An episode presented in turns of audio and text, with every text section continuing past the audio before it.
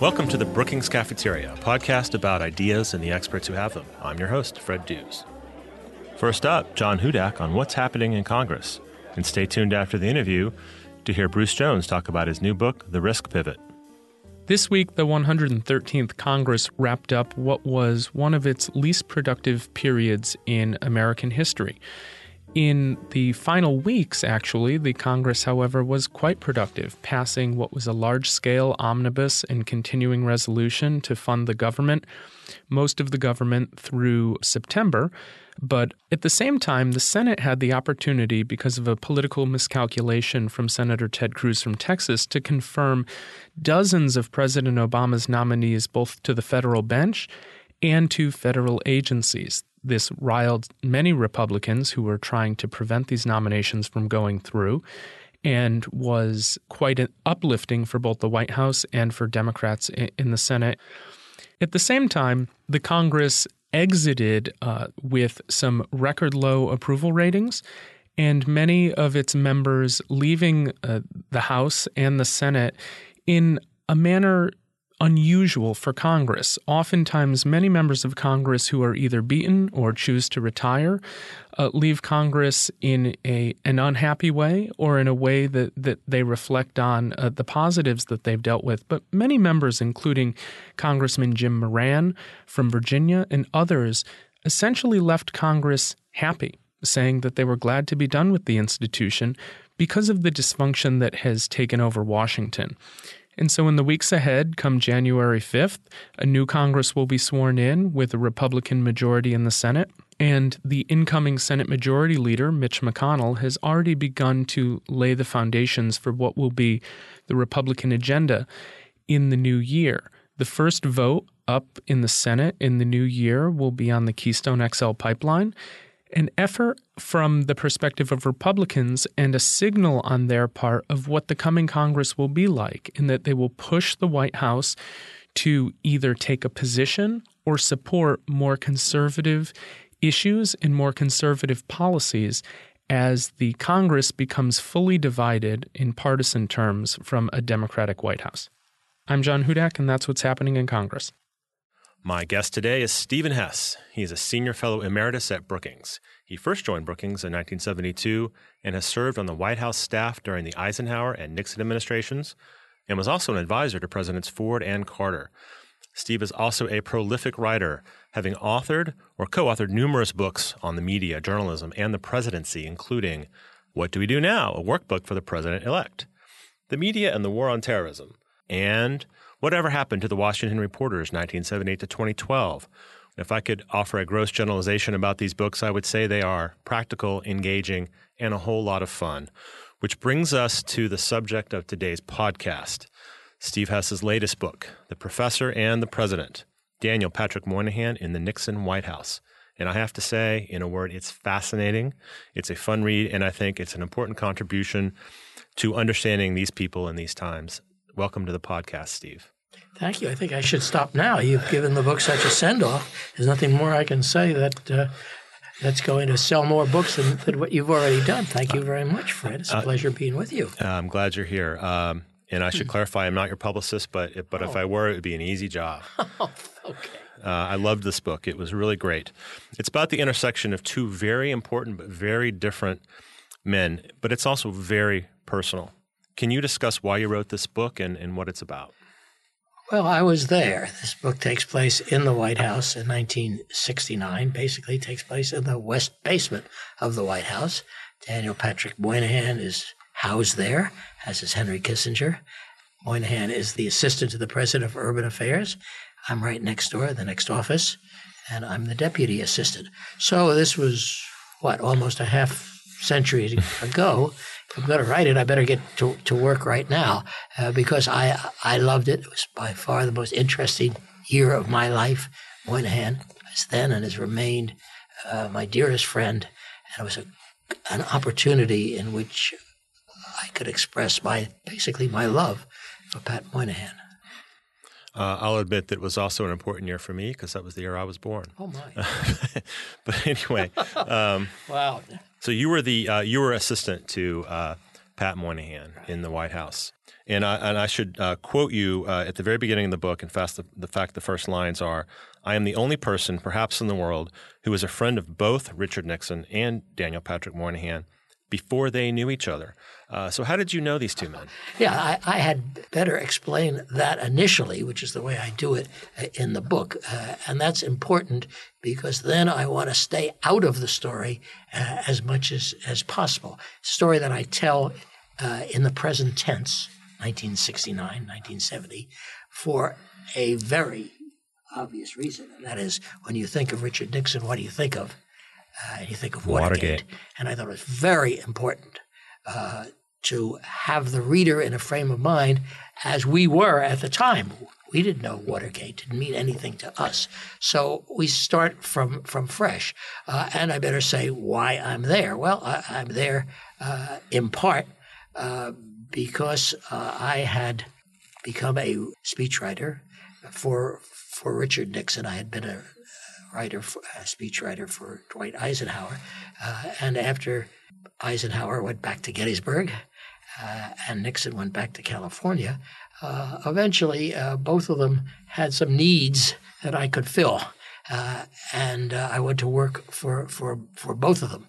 for Eisenhower, it was very strange. What I did was answer his mail because because the Republican National Committee said, "My goodness, we want to keep this guy alive. we had better answer his mail." And so I've been on the White House staff. They asked me if I'd like to do it. I said, sure, it'd be fun. We didn't know how much mail or anything else, so we just piecework. All right, every time uh, you answer a letter, you get whatever it was, 25 cents. There was an avalanche of people hmm. who wanted to write uh, to, uh, to, to, Dwight Eisenhower. Uh, kids wanted him uh, to tell them what, he, what they should say about whatever the national debate topic that year. Uh, people wanted some piece of his possessions for their charity auctions. People wanted his autograph. People just wanted to say hello. So what happened, of course, was that in that, that period, uh, I did so well uh, that it really allowed me to become an independent writer. For Nixon, uh, it it was it was different. I learned a lot of things about about Nixon, uh, and I learned, by the way, uh, that he was um, uh, not only very easy to write for, we did a lot of pieces for the Saturday Evening Post, columns for the Los Angeles Times, but of course, very generous. He would split these large fees with me, and I'd say, gee, uh, Dick, uh, I'm, I'm, that's too much. And he was embarrassed. I said, oh, no, no, I just give it to the IRS anyway. So um, there I was in a position uh, with these two wonderful major historic figures, somewhere between them. and um, Nixon then decided to run uh, for governor of California. Uh, and he asked me to come out, and I did and became a speechwriter. He lost and went back to, to, to and left California, went to New York. Uh, and um, I continued to work for him hoc way uh, through 1965 when he asked me to come to, to New York, and I just couldn't. I had commitments and all sorts of family in Washington. so I said no. So he hired another young man named Pat Buchanan. I always wondered uh, uh, where Pat Buchanan would be today uh, if, if I had accepted that, that offer. Pat Buchanan was a young uh, writer on the St. Louis Globe, uh, Globe Dispatch, I think it was called. Globe Democrat. So I knew both of these folks. Uh, my connection with with Moynihan, on the other hand, was was very different. He, he, just was a very good personal friend. It was neither political nor professional. Uh, mm-hmm. And suddenly, very strangely, uh, he didn't expect to be invited. I didn't encourage him in any way uh, to to uh, to join the, the, Nixon staff. He did. So this was this very odd couple, perhaps the straight oddest couple in American history. There was this conservative Republican president right. choosing this liberal Harvard Democratic intellectual uh, as uh, his chief domestic advisor. Uh, and Pat, it was Pat who actually asked me if I would join the White House staff. And I thought to myself, gee, he, I guess he needs me because he doesn't know these Republicans. Right. I'm the only Republican he probably knows. And I can tell him a little bit about this cast of characters that he's suddenly going to be thrown in with. And, and Nixon uh, had uh, a reputation as being totally disinterested in domestic policy, did he not? This this was fascinating because Nixon, even though the years I wrote speeches for him, I don't think I, we ever did anything um, but international affairs. Maybe some speeches about crime and that sort of thing, but never substantive speeches about American politics, American domestic uh, uh, affairs. Uh, and um, this meant that for Pat Moynihan, it was like a blank slate. He could he could build on this void, uh, and of course he had no idea that it was going to be anything like that. Uh, and in fact, it was almost the first thing I, I, said to him. He had just come down from the Nixon headquarters in the Pierre Hotel in, in, in New York. We were having dinner, and he was he couldn't get over it. He said the man is ignorant. he meant ignorant of the of these right. affairs that they had talked about. And I, I explained to him, and I gave him an anecdote. I said, "Well, you know, it's 1962. Uh, he's about to lose the, the governorship that election day. Uh, he calls me to say goodbye because I thank me. I'm going back to Washington, and I say, Dick, do you still think you're going to lose?" And he said, Yeah, but I'm never going to have to talk about crap like dope addiction again. That was a domestic thing. That was so unimportant, so out of his, uh, his vision uh, that that's, that's where he was. So for, uh, for Pat Moynihan, it was a marvelous opportunity to educate, mm-hmm. to have a student, and the student happened to be the president of the United States, and the student was very, very smart. and and uh, and they they got on in the most famous way uh, because there was Pat Moynihan who was so utterly different than all of the others, who the, the gray men. There weren't very many women. The gray men on the staff, and he was somebody described him as somebody who looked as if he were going walking down the street to go to a circus, and he was so funny and he mm-hmm. was so delightful, and in a strange way, uh, Nixon fell in love with him. Uh, Nixon had the the habit from time to time of having these very brief intellectual love affairs. But with Moynihan, it came at just the right time. Uh, and so they had these conversations quietly there in the White House, talking about, you know, uh, Pat, what book should I read? Mm-hmm. And Pat saying, hey, you better read uh, Disraeli. You better read Melbourne. He gave him a list. He gave him a list. And uh, Nixon read them. He absolutely. Nixon Nixon uh, was a person who would get up at two, three in the morning uh, and he'd pick up one of these books and he'd start to read. Uh, and he thought this was marvelous. He, uh, he saw real parallels between what was going on and, and 19th century uh, British politics. Uh, talked about himself as being a sort of a, in, in the Disraeli mode. Let me read a passage that really conveys the uh, the style of the book. I think the present tense is fascinating, okay. but also gets to what you were just talking about. And I'll quote here: Most staff memos to a president are essentially politician to politician or expert to CEO. But Pat is writing to Nixon intellectual to intellectual without a bit of patronizing. Nixon has never been treated this way before. He loves it. This avalanche of Moynihan's memos, which came you know, instantly on his being appointed. That is, well before uh, the president even took office. Uh, and you know, these were long, complicated, complex conversations about all sorts of things, many of which the president could do nothing about. But Moynihan was interested and thought the president should be interested. Things like uh, uh black Jewish relations. Uh, I remember one. Uh, and um, what happened, which was very unfortunate, was they were so interesting that Nixon started to send them around. Uh, and of course, you know what happens when they do that. Mm-hmm. They start getting leaked.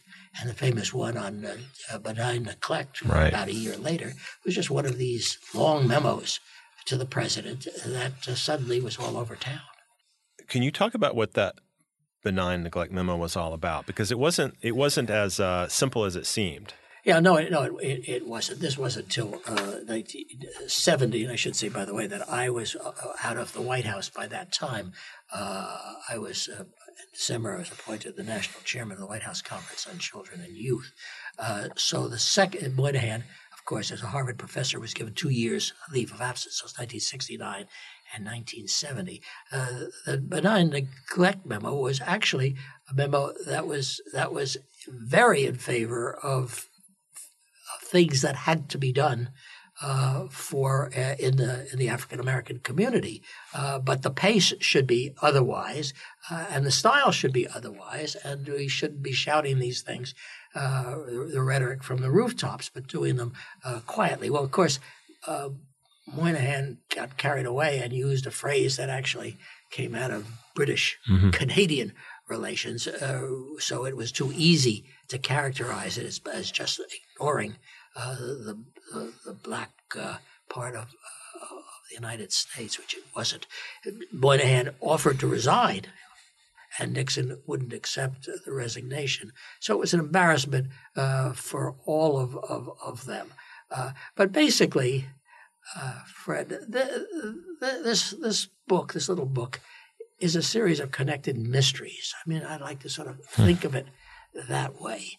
First is the mystery of why Nixon would ever pick somebody like Moynihan for this job. Uh, you know, Nixon thought of, of Harvard, it was just, he, he didn't just talk about Harvards, he talked about Harvard bastards. You know, those were those people up at Harvard, all those liberals mm-hmm. in Cambridge, and there was Pat Moynihan. And of course, anybody at Harvard, of course, just had utter disdain for Richard Nixon. So uh, you there there had to be a reason for one to pick the other and one to accept the job. So in a sense, that's the first mystery we have to deal with. The second mystery is, is even unusual and strange.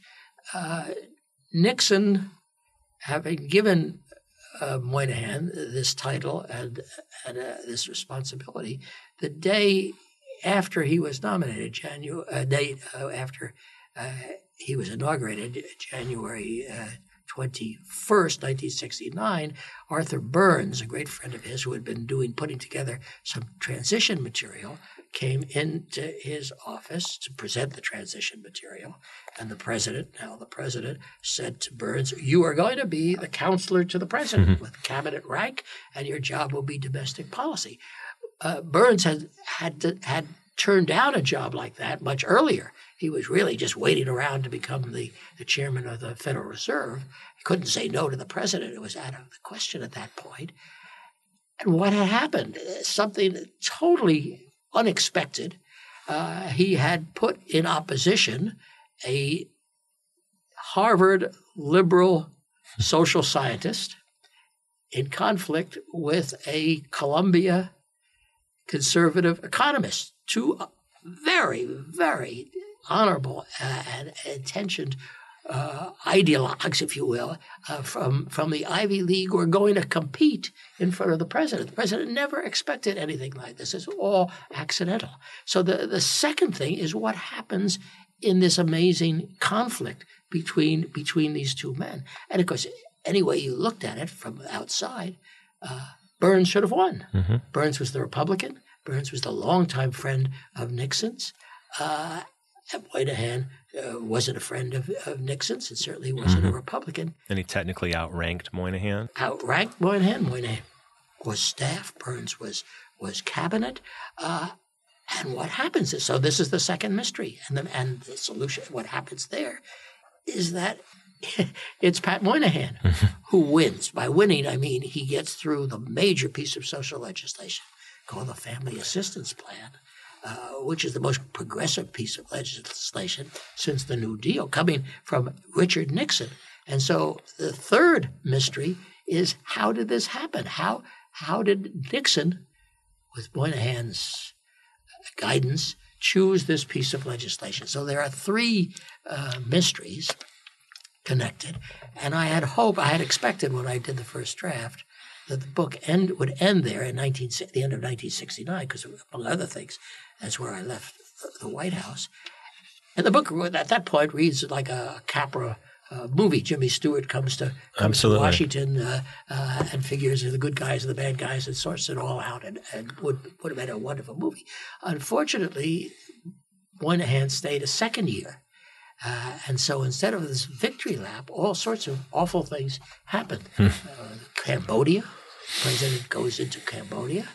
Uh, the, the, reaction is the Kent State and the killing of students mm-hmm. in the mm-hmm. street. Uh, the the defeat of this in the Senate of the Family Assistance Plan, uh, and um, and of course the benign neglect memo leaking that you you mentioned, and, and so a new form of reality comes, and this gets sorted out in a most incredible way too, uh, and uh, that's in a sense the last mystery when Moynihan is about ready to go back to Harvard, uh, and Nixon offers him uh, the U.S. ambassador to the United Nations. And what a job from Moynihan's perspective to be the U.S. spokesman to the world. Mm-hmm. Nothing could have pleased him more because eventually he took it under President Ford. And then he goes through, and, and, we have dinner, and he even offers me to, a job to come to New York as his deputy. And what happens? He gets into, leaves, gets into the elevator in the apartment between the first and the fifth floor, says, No, I can't do it. And he writes this, this letter to the president in which he outlines all of the reasons he can't do it. Uh, and it's really quite a moving thing. Um, prominent among those is what it would do to his family. Right. Simply couldn't do this to the family. And then, secondly, he says, Hey, Mr. President, I'm broke. I came here with $60,000. I've got anything. I can't afford to be the U.S. ambassador to the UN. And then he says, Hey, Henry Kissinger and Bill Rogers, Secretary, they don't want me anyway. Right. And on and on. And this was remarkable letter. And so he goes back to Harvard. And this, this deep, deep friend, is now a friendship uh, uh, between these two men. Uh, and after a while, uh, the president, Richard Nixon, says, become ambassador to India. And so he leaves Harvard again. so this strange cross current uh, between these two men that I'm tracing. First, it, it totally changes Pat Moynihan's life from from the White House to the UN to India, and and at the UN uh, back to the UN under Jerry Ford and becomes such a celebrity of the UN uh, that he gets himself elected to the United States Congress and mm-hmm. serves for, for, for, four terms. So right. it totally changes the trajectory of his life. And for Nixon, it totally changes the domestic trajectory of his life. And he's suddenly proposing something that he never promised and never expected uh, when he, if and when he became president of the United States. So that's the story. Now, the family assistance plan, uh, it did fail in the Senate committee then, but what happened to it later? Well, uh, eventually, bits of it came. The, the, supplemental Social Security, which is aid to the disabled, to, to blind, to so forth, did, did pass. Uh, and, and it passed, in a sense, uh, almost as a reaction to the family assistance plan. Russell Long, the chairman of the Finance Committee, had to pass something Mm-hmm. He wasn't going to pass the family assistance plan in part because that was too helpful to, to, to black Americans, people who he wasn't much interested in. Uh, but blind and disabled and so forth, that was going to be all right. Uh, and so he moves these things, which are state programs, basically uh, into national programs. So a strange thing happened. So that 1972 really did become a high water mark in terms of, of social legislation. And one never expected that from Richard Nixon, who, after all, was engaged in a war, a huge mm-hmm. war that he had to end called Vietnam. I want to add too, thinking about the family assistance plan, thinking yeah. about um, Moynihan's view of the UN ambassadorship. Mm-hmm. The the book provides, among many things it provides so excellently, is this um, this window into the uh, the bureaucracy, the administrative give and take, mm-hmm. uh, the way that Burns and Moynihan seek allies for their positions on the reform. I mean, I think you, yeah. you catalog that that Burns had the agreement of hmm. far more cabinet members yeah. than Moynihan had, yeah. and yet he took it. And also, Moynihan very clearly understood the relationship between Kissinger and the Secretary of State, and he didn't want to get involved in that. It's fascinating how he he comes out of academia. I know he had been in the in, in previous administration, how he understands this and how he, he right. thrives within it. Yeah. Pat was a great bureaucratic politician. Uh, you know, that that was obvious right from the get go. In other words, he, he asked for and got uh, these two offices in the White House, his and mine, and our secretaries. Uh, our staff were all across the street in the executive office building. Um, and Burns offices were actually in the executive office building, where they had, they have some elegant offices. It used to be the whole uh, heads of state, war, and, and, and navy. Uh, but Pat understood the question of where you wanted to be, and you wanted to be as close to the president as you could get. So right from the beginning, you knew who was there. Now, what happened was two things. Pat, uh, Pat had a relatively low level position uh, in the Kennedy Johnson administration, while Arthur Burns actually had a very high position uh, in the Eisenhower administration. So, and Eisenhower had a very strong cabinet system. Mm. and Burns understood that and assumed that that was where there were any power centers. And exactly, and, and he was right in the sense that that's exactly what uh, Richard Nixon wanted. He wanted uh, to turn over domestic things to the cabinet, and he and Henry Kissinger were going to sit alone and, and work out how to get to China. Uh, what happened was uh, he suddenly discovered that he didn't want to have anything to do with these people who he had chosen to be his cabinet. I mean, if he had to listen one more day to, to, to particularly to the former governors uh, like George Romney, uh, who is the head of HUD, Volpe, who was the governor of Massachusetts with transportation, uh, Hickel, Interior, who was the governor of, of, Alaska. They never shut up. And they drove him crazy. And he finally said to Haldeman, his chief of staff, keep them away from me. Well, what does that mean? If you keep the cabinet away from you, or the cabinet has to, he, he then has turned to his White House. And his White House is Burns uh, and Moynihan.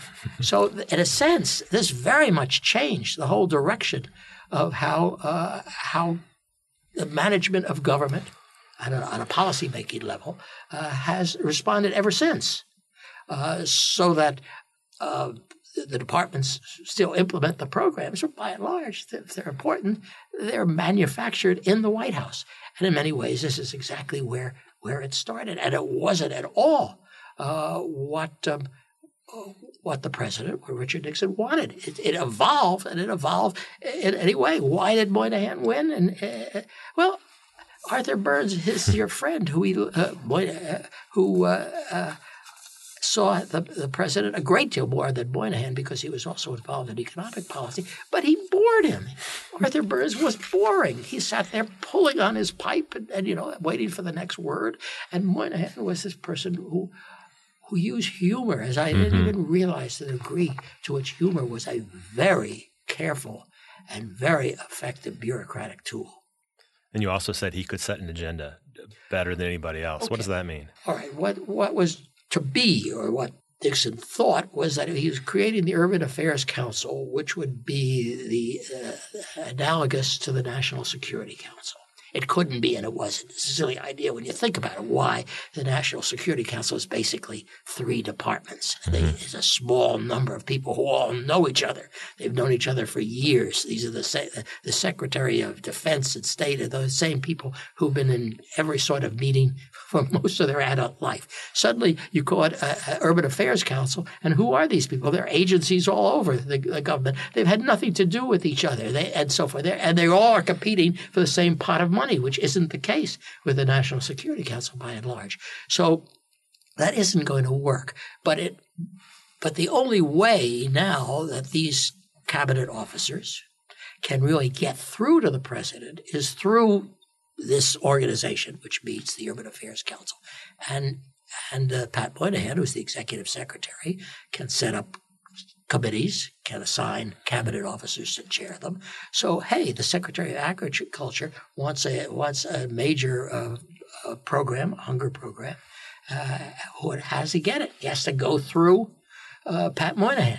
Uh, the Secretary of Commerce wants something on minority business. He's got to go through Pat Moynihan. So he uh, it, this this organization, which otherwise has no special reason for existing, advantages Moynihan and, and another way. Moynihan has no staff. He's got five of us. Mm-hmm. Uh, myself and four young people who are 22 years old by and large. Uh, and we're working We, we can't research all of these things. So you sign it, uh, like the family assistance plan, uh, to, um, to health, education, and welfare. And they've got people who can work it all out. And they do. Uh, so we get their staffs, uh, and they get our access to the president. I have to ask about one of Moynihan's most famous quotes, which you mentioned in the book. He said, uh, You are entitled to your own opinions, but not to your own facts. I love that. But what did that mean to him, and, and how did that come about? well, Moynihan was was one of these people uh, uh, who um, would leave lots of quotes for for pundits and, and historians, uh, and uh, and and that was a, a, beauty. I mean, uh, he he he lived in a world uh, where increasingly there was a there was podocracy. That's the right word. Uh, and hey, uh, they're they're getting farther and farther away from from the actual facts. So that seemed to be a natural. Uh, he he tried to live by it. Uh, by the way, let me say that's that was not easy to live by. When when he proposed programs like the Family Assistance Plan, Arthur Burns would say, "Prove it," and he couldn't prove it because, and he understood that because he too was a scholar. He was he was proposing things that didn't exist.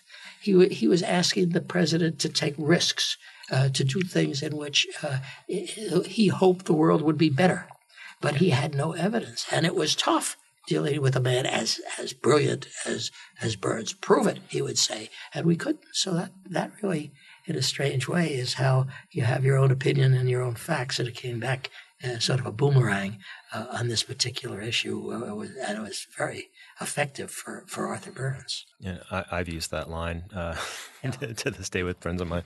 Um, let me let me uh, point out some. Uh, take a different direction in the book. It's full of amazing anecdotes, like meeting Kirk Douglas in the White House basement, uh, oh, yeah. and a concert honoring uh, Duke Ellington. He yeah. received the Medal of Freedom on his 70th birthday. There was a party. Nixon played Happy Birthday on the piano. I'm learning this all from your book. Sure. And then uh, big jazz music uh, concert happens. Lou Rawls. Let me let me read a little bit. Uh, yeah.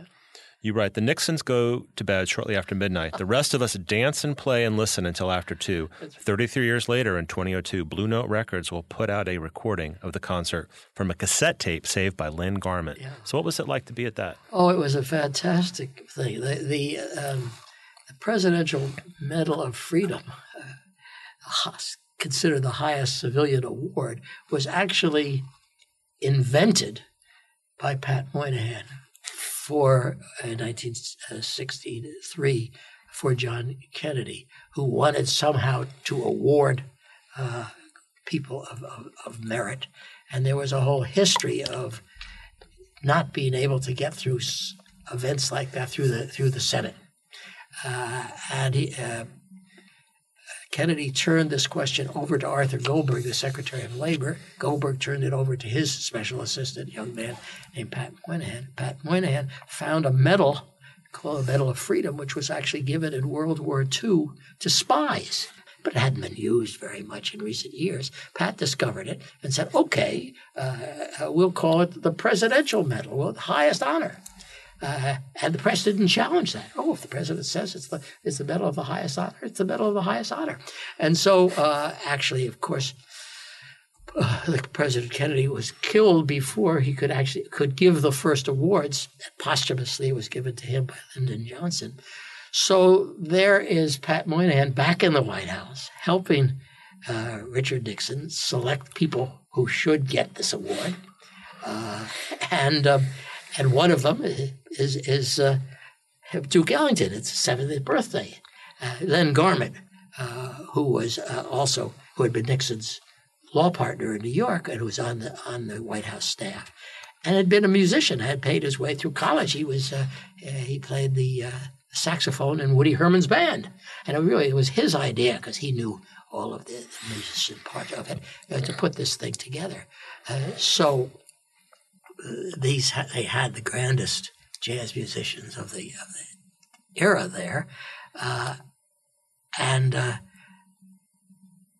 and and the award was quite moving. Of course, uh, Duke Ellington had to, in the French style, had to kiss Richard Nixon on both cheeks. Richard Nixon sort of blushed a little about that, uh, and um, played "Happy Birthday." Nixon always could hit something the piano to that degree, and then actually um, Ellington had got up and and improvised a, a, new song to Pat. That is not to Pat Moynihan, uh, but to uh, to to Pat Nixon. So there, it was it was very moving uh, all the way around. Uh, and of course, say the, the, the, the, the Nixons went upstairs to bed, and we just continued. And, and at that time, it was just a jam session. Everybody who was there, not even the people who were on the official program, so including Len Garment, who just happened to bring one of his instruments, and he was playing too, and it was really quite wonderful. That that it and it, it conveys well in the book. I was I love that part. Um, kind of switching to a uh, maybe a darker note. Uh, maybe it was in 1970. You describe how uh, Nixon just wants to be alone. Uh, his chief of staff declares yeah. Wednesdays off yeah. limits, except he wants to be alone with Henry Kissinger. Well, he wanted to be alone with somebody usually who he needed. It was Haldeman. It was Kissinger uh, most of the most of the time, uh, and and Haldeman recognized uh, that Nixon needed this, and in fact set up a second office of the president. The Oval Office under Nixon really just became for ceremonial purposes. In fact, there's a part in the book where they uh, Pat Nixon brings in a New York decorator and they redesign the place. it's absolutely, I mean, it looks like a Hollywood set. MGM could have designed it. In fact, the gold is so gold that one of my, my youngest kids, about five years old, looked at it and he, he was blinded. He couldn't, he couldn't pay it. Look at this light. So he went, Nixon went off to another office across the street in the executive office building uh, where he could be alone, where he could think, where he could get his yellow legal pad, he, uh, and he could outline what, what he wanted to do. And this, this was, was the way he worked. It was also, of course, in that room that he put in the tapes. This was 19- 71 that he put in the tape. So that's that's what he worked. I mean, it was it was just in every way. Richard Nixon was in the in the wrong place, maybe in the right time, but in the wrong place. He he, he would have been a brilliant Secretary of State. Hmm. uh, he was an unnatural politician, which I, I show from example uh, in, in, the book, uh, and yet uh, that's what he wanted to be, and he forced himself to be it in a persistent way that I was with him and watched uh, over the course of many years. In other words, you uh, you you could you could stand behind him in a receiving line, watching him greet people. He wasn't Nelson Rockefeller. he wasn't, he, you know, or Hubert Humphrey. Uh, this was not his natural uh, position and place in life. And yet, uh, in the end, you say that he felt befriended by Pat Moynihan. And why is that important? I think this was an important point. Uh, first of all, he was paranoid. Most politicians, most who get to be president, are to some degree. Uh, in fact, here at Brookings, early on in the in the uh, Nixon administration, we had two very good scholars who did a study of the uh, highest executive, the executive in the federal government uh, and concluded that even paranoids have enemies. Uh, I mean, so Nixon was suspicious of these people and had right to be in many cases. Uh, and here was was Moynihan. The first thing he had asked when Moynihan's name was raised during the transition, will he be loyal? He said, you know, I don't mean Republican. I mean, you know, loyal to us. Okay, he had this person who was a liberal. Cross an X on that. He was from Harvard. Cross an X on that. He was a Kennedyite. Cross an X on that. All of the things that somehow uh, were red flags and so forth. And of course, he was he was against Vietnam, the Vietnam War. Uh, and they made an arrangement. He was not going to talk publicly about these things while he was in the president's office. And what did he do? He turned out to be totally loyal. He did never he never went out and told funny stories at Georgetown cocktail parties the way a lot of people were doing under let's say Lyndon Johnson. You know, doing their job during the day, at night they were saying things about the president. He never did that in any way. And I think ultimately who Nixon who honored loyalty to such a degree and could be so tough with it when it was the adverse of loyalty, recognized not only was he engaged, including entertained uh, by this advisor and, uh, and educated by this advisor. But this man uh, was up, lived up to his his commitment. He was loyal to him, uh, and that really uh, was terribly uh, important. You know, he had just inadvertently, that is Richard Dickens, inadvertently picked the right guy. And here's another line from the book that really struck me. You wrote that um, as as Moynihan is given this opportunity to come into the Nixon administration, you're right. Pat is given an opportunity to try to shape a president in office, This is not the way presidential assistants are supposed to think about their time in the White House. But Pat Moynihan has created himself, as someday a biographer will explain. you know, here was Moynihan, a social scientist in the in the White House, uh, had this suddenly had this friend who was sitting alone across the street, uh, and it's a question of uh, you. He, he, it's like a, a, a wish. You can, Mr. Uh, I'm, I'm giving you uh, the fairy godmother of all things political. You, uh, Pat Moynihan, you can do anything uh, that doesn't cost too much and that doesn't embarrass me. And there's a chapter in which all sorts of little things happen. Of course, the main thing is the family assistance plan, and that is argued out fully. But there are other little things. For example, Pat Moynihan, who's a social scientist, tells the president, you know, there's something really terrible in our statistical system. Why? They're arranged in white and non-white. I mean, mm-hmm. that's outrageous. Can you consider if you're not uh, white, you're something that's non-white? And the president, yeah, that's right, and do something about that. So he calls a meeting of all the people who use statistical systems. He said, okay, what should other people be called? And we changed the system, statistical systems of the United States. You know, the press didn't even particularly notice. I, I, I, call, I wrote a note to uh, uh, our communications people and say, hey, this is pretty historic. And it's strictly coming from the White House, from the president, with the advice of Moynihan. Nobody's even noticing. So there were a whole series of things, including uh, a presidential message on population uh, very strong, two presidential messages having to do with the importance of the first five years of life. Uh, uh so um, this Richard Nixon, the fairy godmother.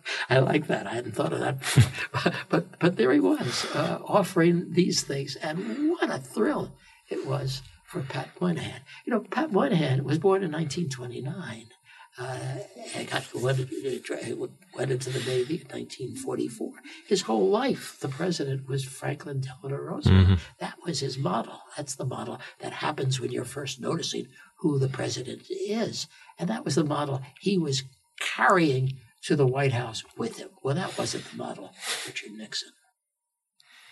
Well, I know you were there 45 years ago. Yeah. You were there. How do you how do you write a book with so much detail? Uh, what's what's the process? Well, it's, it's certainly it's the 21st book, but certainly the hardest book that I've ever written in that way. I describe it someplace as like a, uh, cleaning a, a, an oil painting. You take a, solvent and a little piece of cotton, and you go over the same ground around and around and around until the picture starts to to appear. You have certain things to work with. Obviously, you have the public papers of the president, Richard Nixon, 1969, 1970, everything that was he's he said, statements he made to Congress are all there. You have Moynihan's papers in the Library of Congress. The thing about Moynihan is he never threw anything out. Hmm. Actually, the index to the Moynihan papers is 1,100 pages. The index is 1,100 pages. and and I, and I did read everything that was there in 1969 and 70. Thanks, of course, to my wonderful interns, what they went over with their iPhone cameras and took pictures of all of those papers.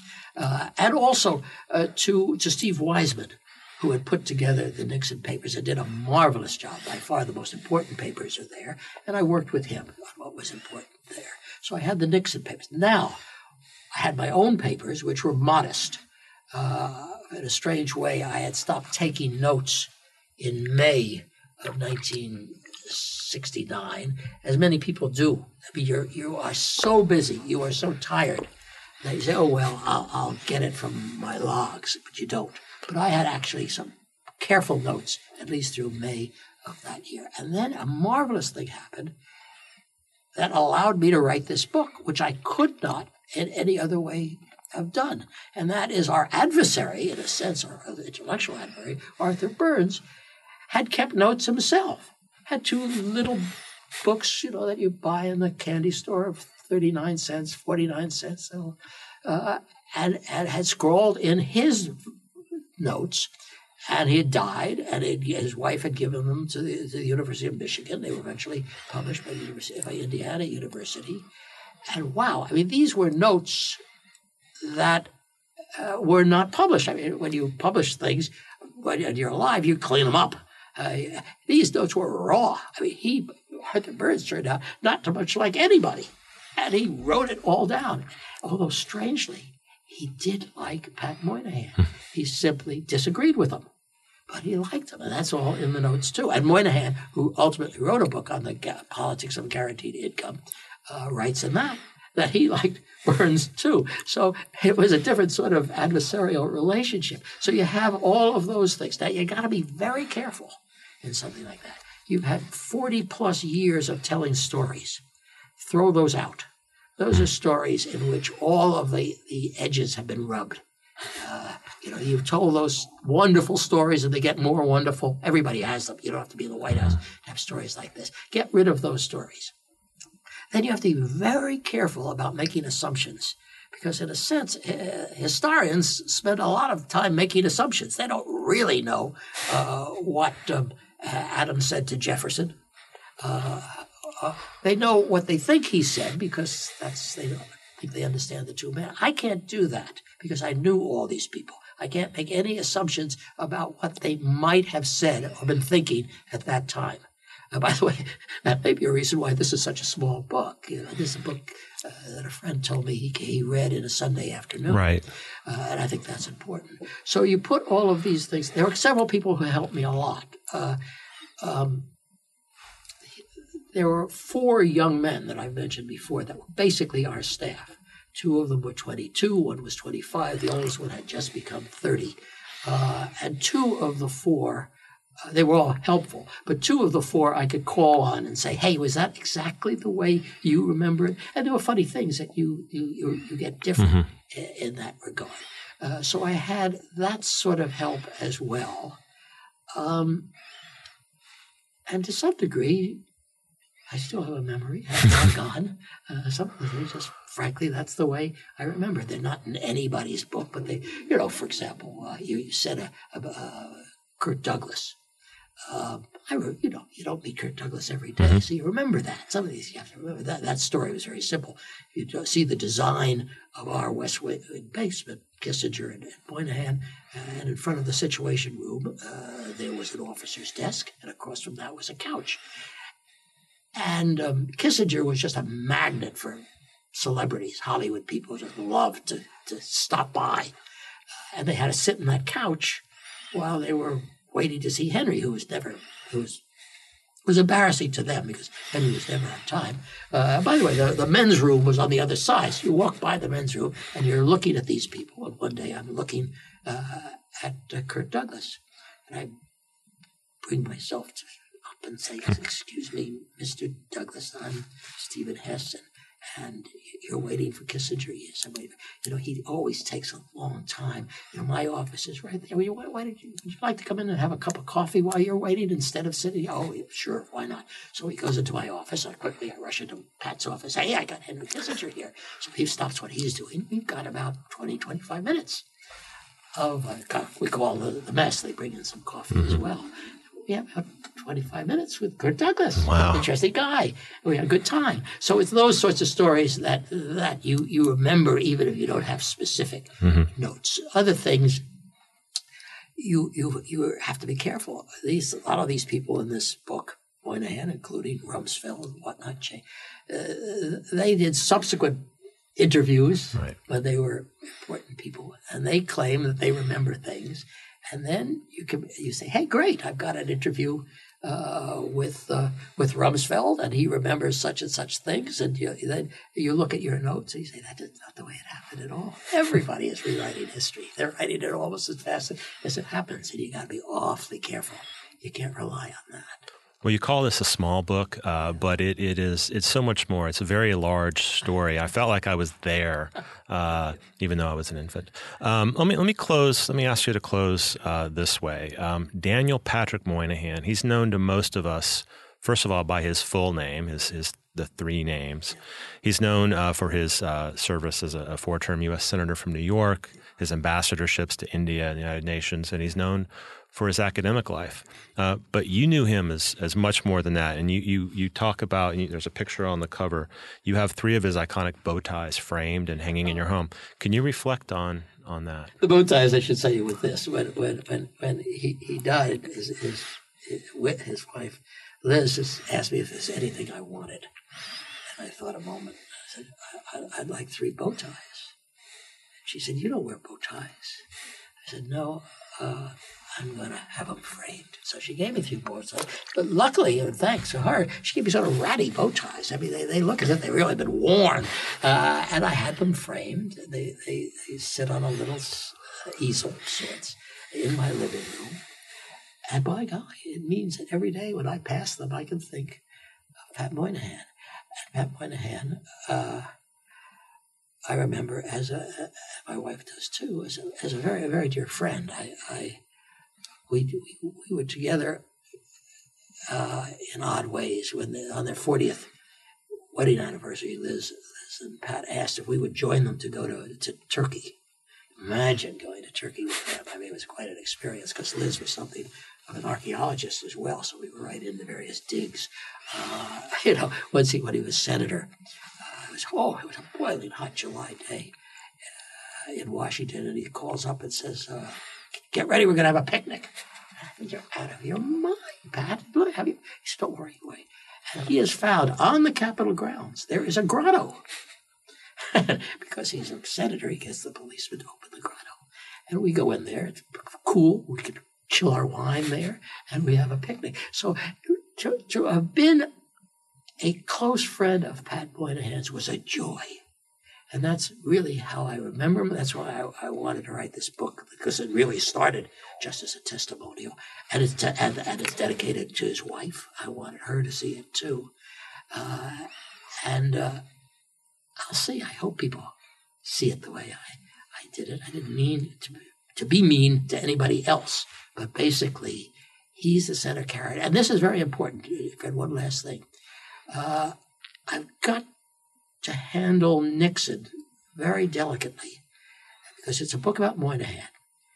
Uh, Nixon is a person who can run away with a story. Mm-hmm. Anything you do with Nixon, suddenly you're someplace else. So I've got to be very careful about how much I use Nixon in what context, as well as I've said earlier, how much I use myself uh, because it's a focus. It's a focus of Pat Moynihan through a very narrow part of his life, which was significant.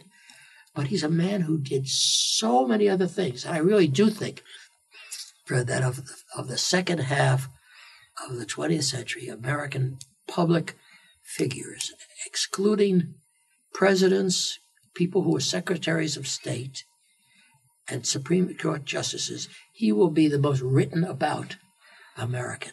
And, and it, it touched everything secrecy, transportation, uh, the Senate, uh, finance, and so forth. So, uh, the way it's happening now, we haven't had a Robert Caro yet writing the great biography as he did of Lyndon Johnson. But this is the third, I'm the third person who has taken a little bit of Nixon A great professor from Brown wrote about the, the Moynihan Report. The great professor from McGill wrote about Nixon's moment at the at the UN. So we're dealing with with, with Nixon. I mean, we're dealing with Moynihan in, in little pieces mm-hmm. uh, until somebody comes along who can has the time and the skills to put it to put it all together. Well, uh, Steve, uh, this reader, I think this is a brilliant book. I loved it. Uh, I had fun reading it. Uh, I commend it to everybody who listens to this podcast, and indeed, you can read it in a day and come out uh, with uh, with so much. Um, thank you for your time today, and thank you for writing this book. Pleasure being with you. Thank you. To learn more about Steve Hess and his wonderful new book, The Professor and the President, Daniel Patrick Moynihan in the Nixon White House, please visit brookings.edu. You'll be very glad that you did. If you have any questions for Steve or any guests of the podcast, please send an email to bcp at brookings.edu. And now, Bruce Jones talks about his new book, The Risk Pivot. Hello, I'm Bruce Jones. I'm the Deputy Director for Foreign Policy here at the Brookings Institution. And I've just completed a book called Risk Pivot Great Powers, International Security, and the Energy Revolution, together with David Stevens. This is a book about the geopolitical consequences of truly revolutionary changes in the supply, demand, and flow of energy. These changes are transforming the global economy, reordering the relationships between states, and leading to rapid changes in the nature of and prospects for international security. Furthermore, climate change and fossil fuel pollution are creating pressures for an unprecedented shift in the way we use energy, piling new problems on both national and international policy. The world's leading powers are grappling to understand this revolution. The pressure is greatest in Asia, where China and India are facing that resource risk is the flip side of their growing economic muscle. Both their domestic politics and their foreign policies are shaped by energy insecurity, as each country, in very different ways, tries to respond to a serious economic and geopolitical threat.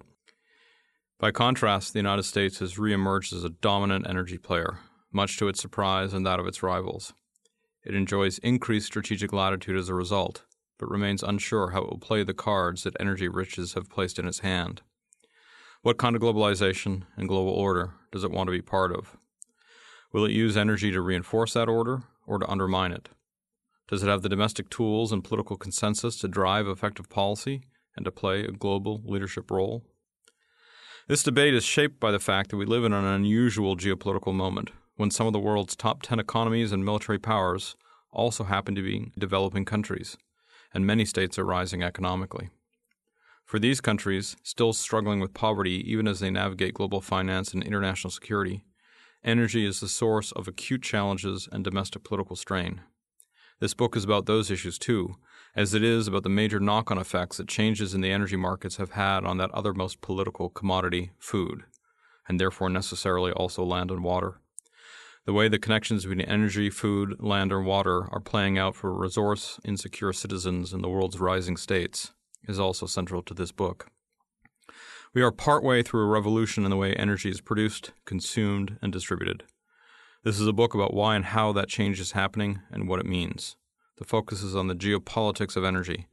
That is, what the paramount importance of energy to modern societies means for patterns of global power.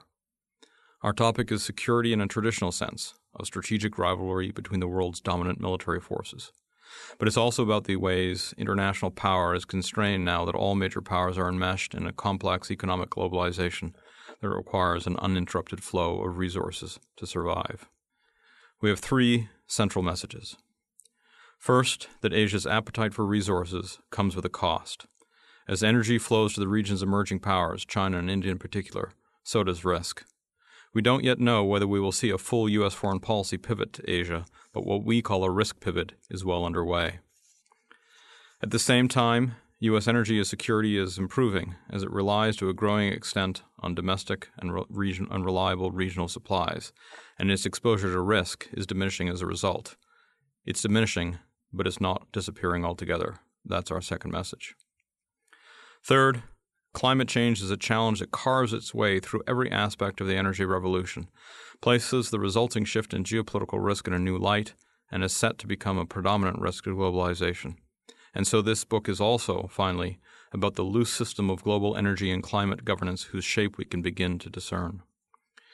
Energy and other resource challenges are currently amplifying political, economic, and social tensions, whether among great powers or more broadly across the international system. A new flotilla of government institutions aims to manage these tensions, but it lacks clear goals and direction and is a long way from being able to function effectively. For the United States, this creates a choice. It could choose to review resource tensions as an inevitable consequence of a changing balance of economic power and of a dynamic but fragile globalization. Or it could seize an opportunity for leadership, leadership not in the form of military adventurism, but through the task of forging new arrangements for governance, seeking to buttress the existing international order, and by acting as an admiral that creates and directs a coherent governance system. To learn more about this idea or about our book, please visit our website, www.brookings.edu. Thank you very much. If you have any questions for John, Steve, Bruce, or any guests of the Brookings Cafeteria, send an email to bcp at brookings.edu. This podcast is made possible by the production skills of Zach Kulzer, the art design of Jessica Pavone, and web support from Rebecca Viser and Eric Abalahin. You can listen to episodes on our website at brookings.edu slash bcp, on iTunes and on Stitcher.